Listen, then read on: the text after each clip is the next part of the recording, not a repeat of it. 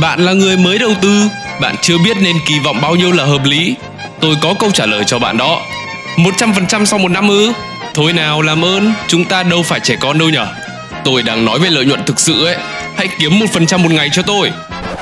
Chắc là các bạn nghe cái này xong sẽ thấy quen đúng không nào? Những con số như 1% một ngày, x2, x3 lần sau một vài tháng hay x10 lần sau một năm xuất hiện nhan nhản trong suốt giai đoạn 2020-2021 khi mà thị trường vô cùng sôi động, giúp bao người đổi đời, nhân tài sản lên gấp rất nhiều lần. Tuy nhiên là khi nhìn vào thực tế thì những con số này lại không được thực tế cho lắm. Vậy đâu là mức lãi suất phù hợp khi đầu tư? 10%, 20%, 50% hay 100%? Hãy cùng chúng mình tìm hiểu trong tập podcast ngày hôm nay nhé!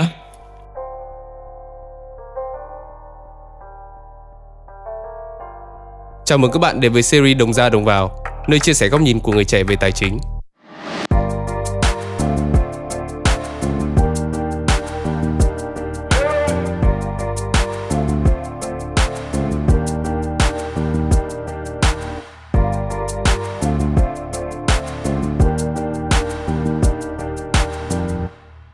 Hello anh em, lại là mình Nghĩa đây.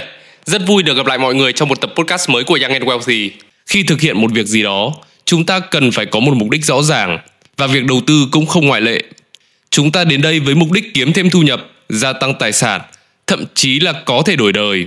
Tuy nhiên là để làm được điều đó thì người đầu tư cần phải trả lời được câu hỏi: bạn tìm kiếm điều gì ở thị trường này? Và câu trả lời cho điều đó chính là bạn kỳ vọng lợi nhuận thế nào ở thị trường này. Nếu bạn mong muốn tìm được sự ổn định và đều đặn, bạn sẽ có một kỳ vọng không quá cao.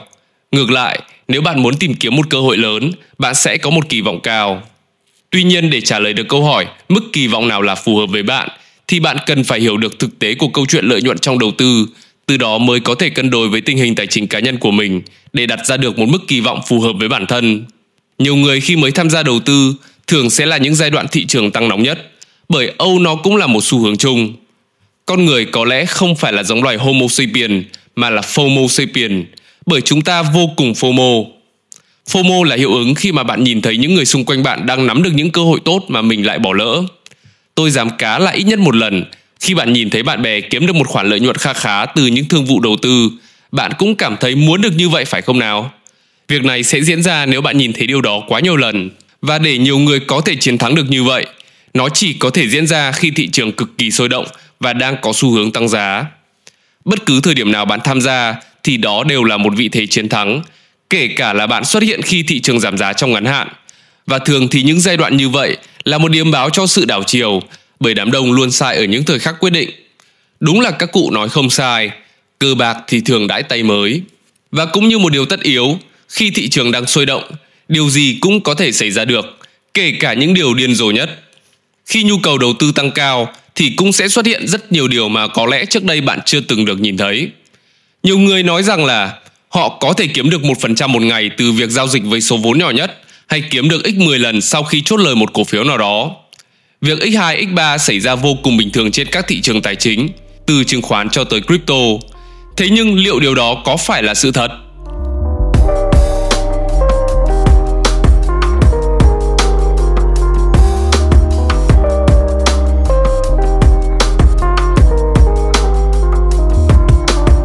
Đầu tiên là chúng ta sẽ giải mã thứ mà dường như là vô lý nhất, nhưng vẫn có nhiều người có thể là chưa biết, hoặc chí ít là chưa nhận ra: 1% một ngày.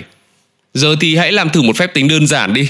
Giả sử bạn bỏ số vốn $100, một ngày bạn kiếm được 1%, như vậy là bạn sẽ có thêm cả sức mạnh của lãi kép, từ đó sẽ kiếm được $1.240 sau một năm, hơn $15.000 sau 2 năm và hơn $691 tỷ sau 9 năm. Wow, như vậy là bạn chỉ cần bỏ ra đúng $100 và chờ đến 9 năm để trở thành giới tinh hoa của thế giới. Tầng lớp chỉ chiếm 1% trên thế giới thôi. Vậy nếu như ai cũng có thể làm được điều đó thì nói thật là cũng chẳng cần phải lao động nữa phải không nào?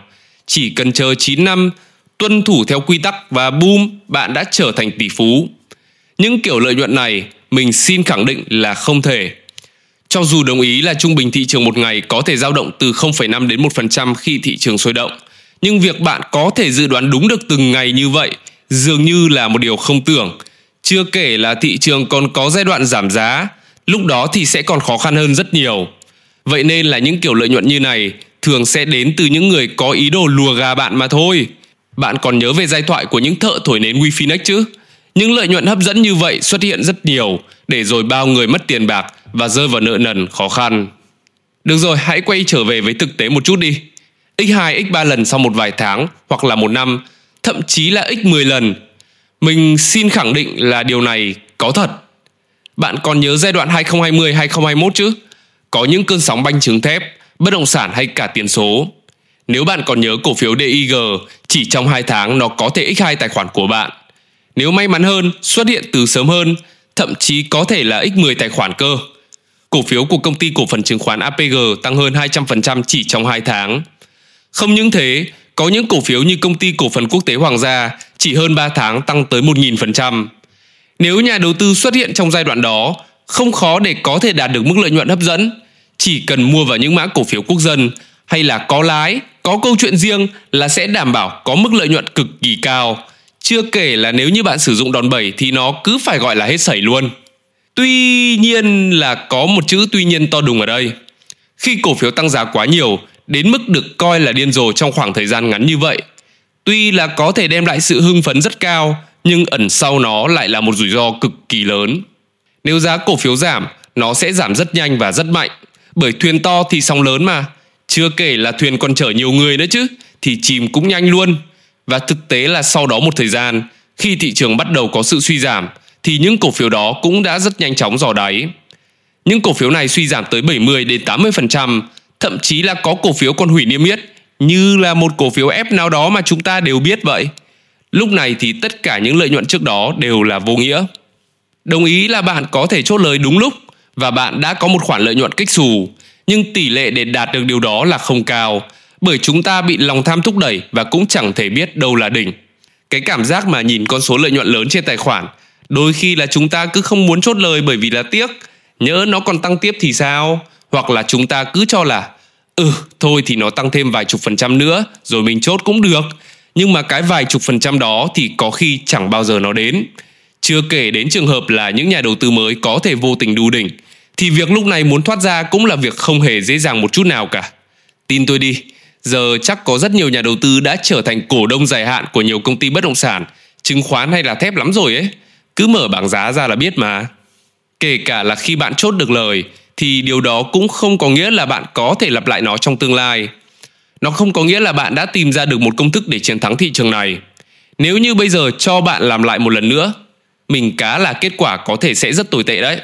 Bản thân mình đã từng có một lần trong đời gấp 22 lần tài khoản chỉ với số vốn $1.000, nhưng mà kể từ sau lần đấy thì chưa bao giờ mình lặp lại được điều đó một lần nào cả. Bất cứ lần nào mà mình cố gắng thử làm lại ấy, thì mình đều thất bại. Và rồi nhiều lần thử như vậy thì số lãi của bạn cũng nhanh chóng bay hơi hết mà thôi. Điều này là bởi tại mỗi thời điểm, diễn biến của thị trường sẽ có những biến số khác nhau mà bạn không thể dự đoán được trước. Mọi phân tích chỉ là tương đối thôi, bởi vì thị trường này được vận hành bởi con người, mà tâm lý con người thì xưa nay luôn là một điều khó đoán.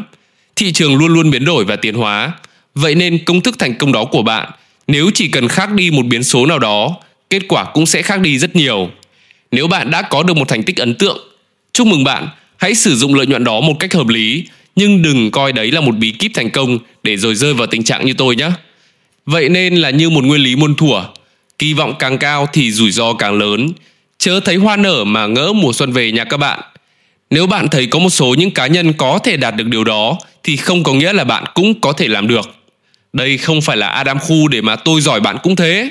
Họ không đại diện cho số đông, và để làm được điều đấy thì cũng cần có những điều kiện cụ thể như là tính thời điểm mua bán này, số vốn họ có ít hay nhiều này, nguồn vốn đó có rảnh rỗi hay không, cần trong tình trạng ngắn hạn hay không, có sử dụng đòn bẩy hay không, chưa kể đến trình độ và kinh nghiệm này, vân vân.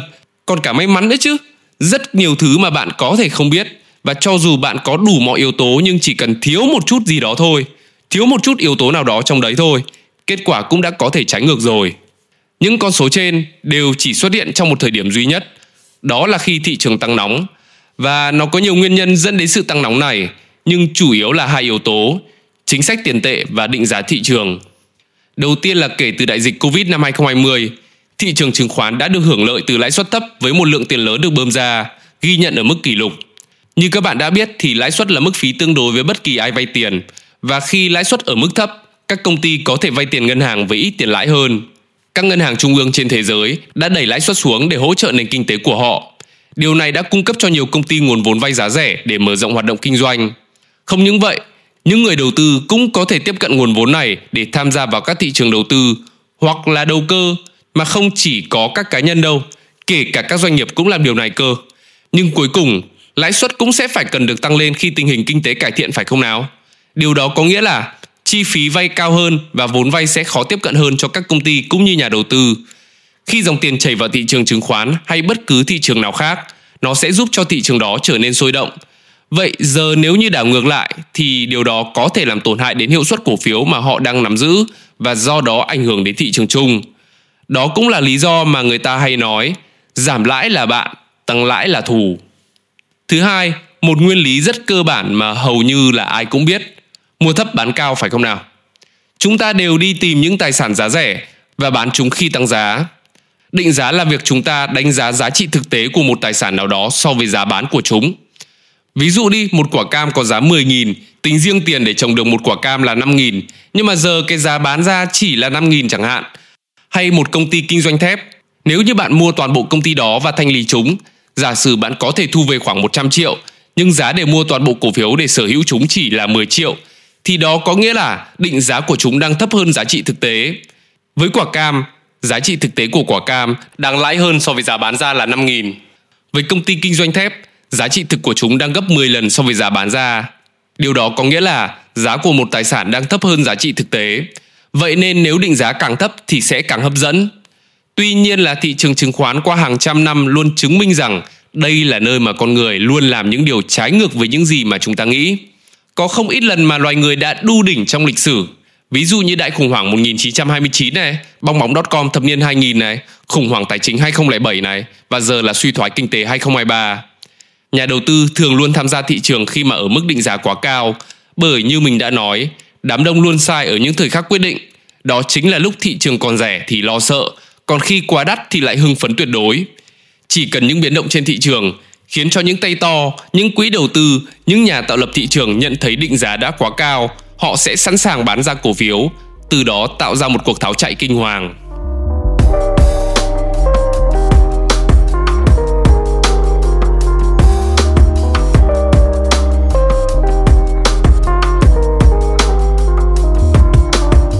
Vậy mức lợi nhuận nào là hợp lý?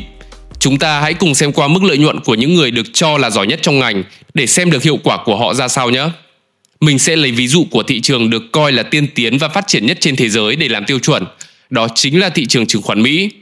Huyền thoại đầu tư Warren Buffett, chủ tịch quỹ đầu tư Berkshire Hathaway, ông đã mua cổ phiếu từ năm 14 tuổi và cho đến nay ông đã 92 tuổi. Ông có 78 năm kinh nghiệm trong thị trường này và cho đến nay ông luôn chỉ tuân theo một kỳ vọng duy nhất của ông, đó là hơn được chỉ số thị trường chung.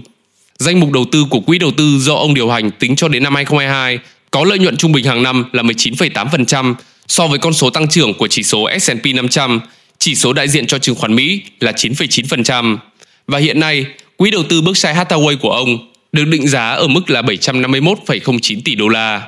Hay một dẫn chứng khác, bảng tính điểm Spiva của Mỹ, bảng so sánh hiệu quả hoạt động của vốn chủ sở hữu đang hoạt động và quỹ tương hỗ có thu nhập cố định so với các tiêu chuẩn của chúng trong khoảng thời gian khác nhau trong chỉ số S&P 500, cho thấy rằng thời điểm giữa năm 2020, trong khoảng thời gian 15 năm, có tới 86,9% nhà quản lý cổ phiếu lớn, 81,4% quản lý cổ phiếu trung bình và 81,5% quản lý cổ phiếu nhỏ không thể chiến thắng được mức tăng trưởng của S&P 500.